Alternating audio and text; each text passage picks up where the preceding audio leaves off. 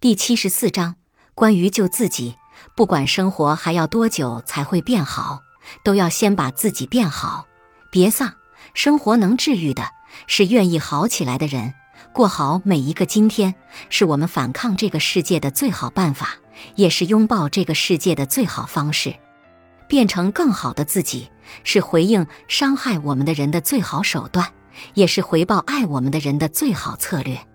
飞机失事的消息在网上发酵，一个女生给我发了一条很丧的私信：“老杨啊，我好难过，一下子那么多人都没了，我感觉很糟糕，感觉生活一点儿盼头都没有。你说人活着有什么意义呢？说不定哪天就没了。我不想努力了。”混吃等死算了，我很认真的回复了他，还把这段话发到了微博上。全球每天有十万架飞机在天上飞，这只是一个概率极低的悲剧。不要上升到人活着没什么意义、天命难违、努力到头也敌不过命薄之类的高度。你可以祈祷，可以关注，也可以哭，但不要因此就给活着这件事下一个悲观的结论。日子还是要尽情尽兴的过，人还是要积极向上。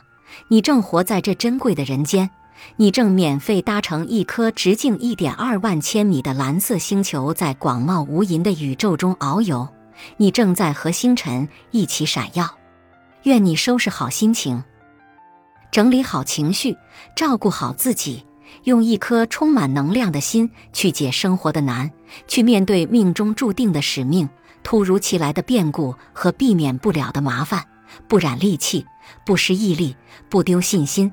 尽管这很难，我猜没有几个人能比春游哥哥更爱这个世界。春游哥哥是一位女生，她在地震中失去了一条腿。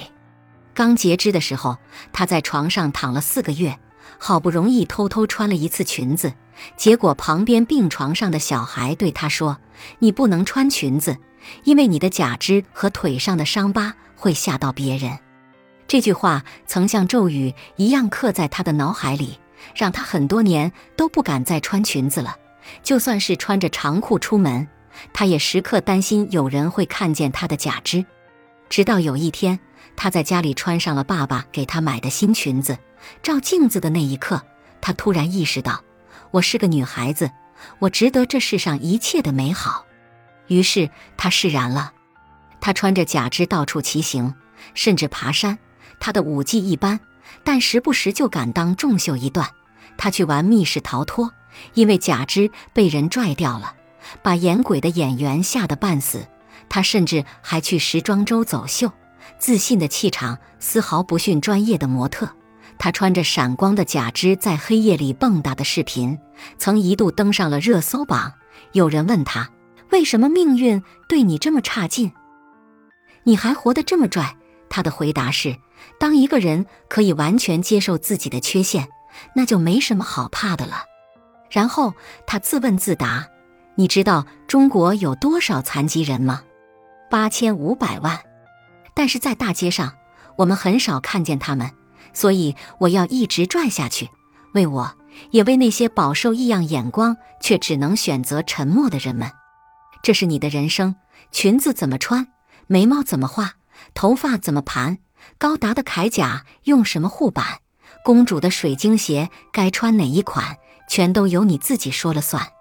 人这一生，自私很容易，自爱很难。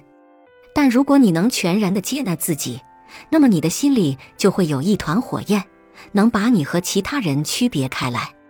赶上艳阳高照，你可以说风和日丽。让人想要长命百岁，赶上降温天气，你可以说终于可以穿那件漂亮的呢子大衣了。天寒地冻，你会想着可以去吃咕嘟咕嘟的火锅。狂风大作，你可以幻想自己即将飞离地球，并假装和人类煽情告别。阴雨连绵，你会诗意地说这对花朵来说是件好事。麻烦不断。你会用反派的口吻说事情变得有趣了，甚至就连腿变粗了，你都可以乐观地认为，靠在沙发上看电视，放在粗腿上的零食可以多一点儿。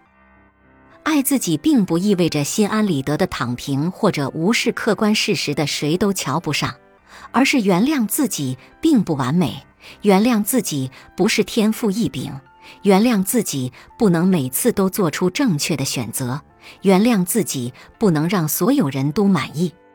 在此认识的基础上，就算知道很多事情不能如愿以偿，就算出身平平，运气一般，天赋一般，能力一般。但你还是会争取活得精彩，还是想要力争上游，所以不用担心自己不够好。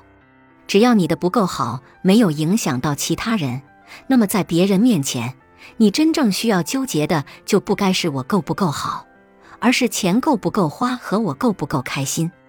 也不用因为某个不相干的人的指指点点就心烦意乱。或者因为某个不重要的人的三言两语就心灰意懒。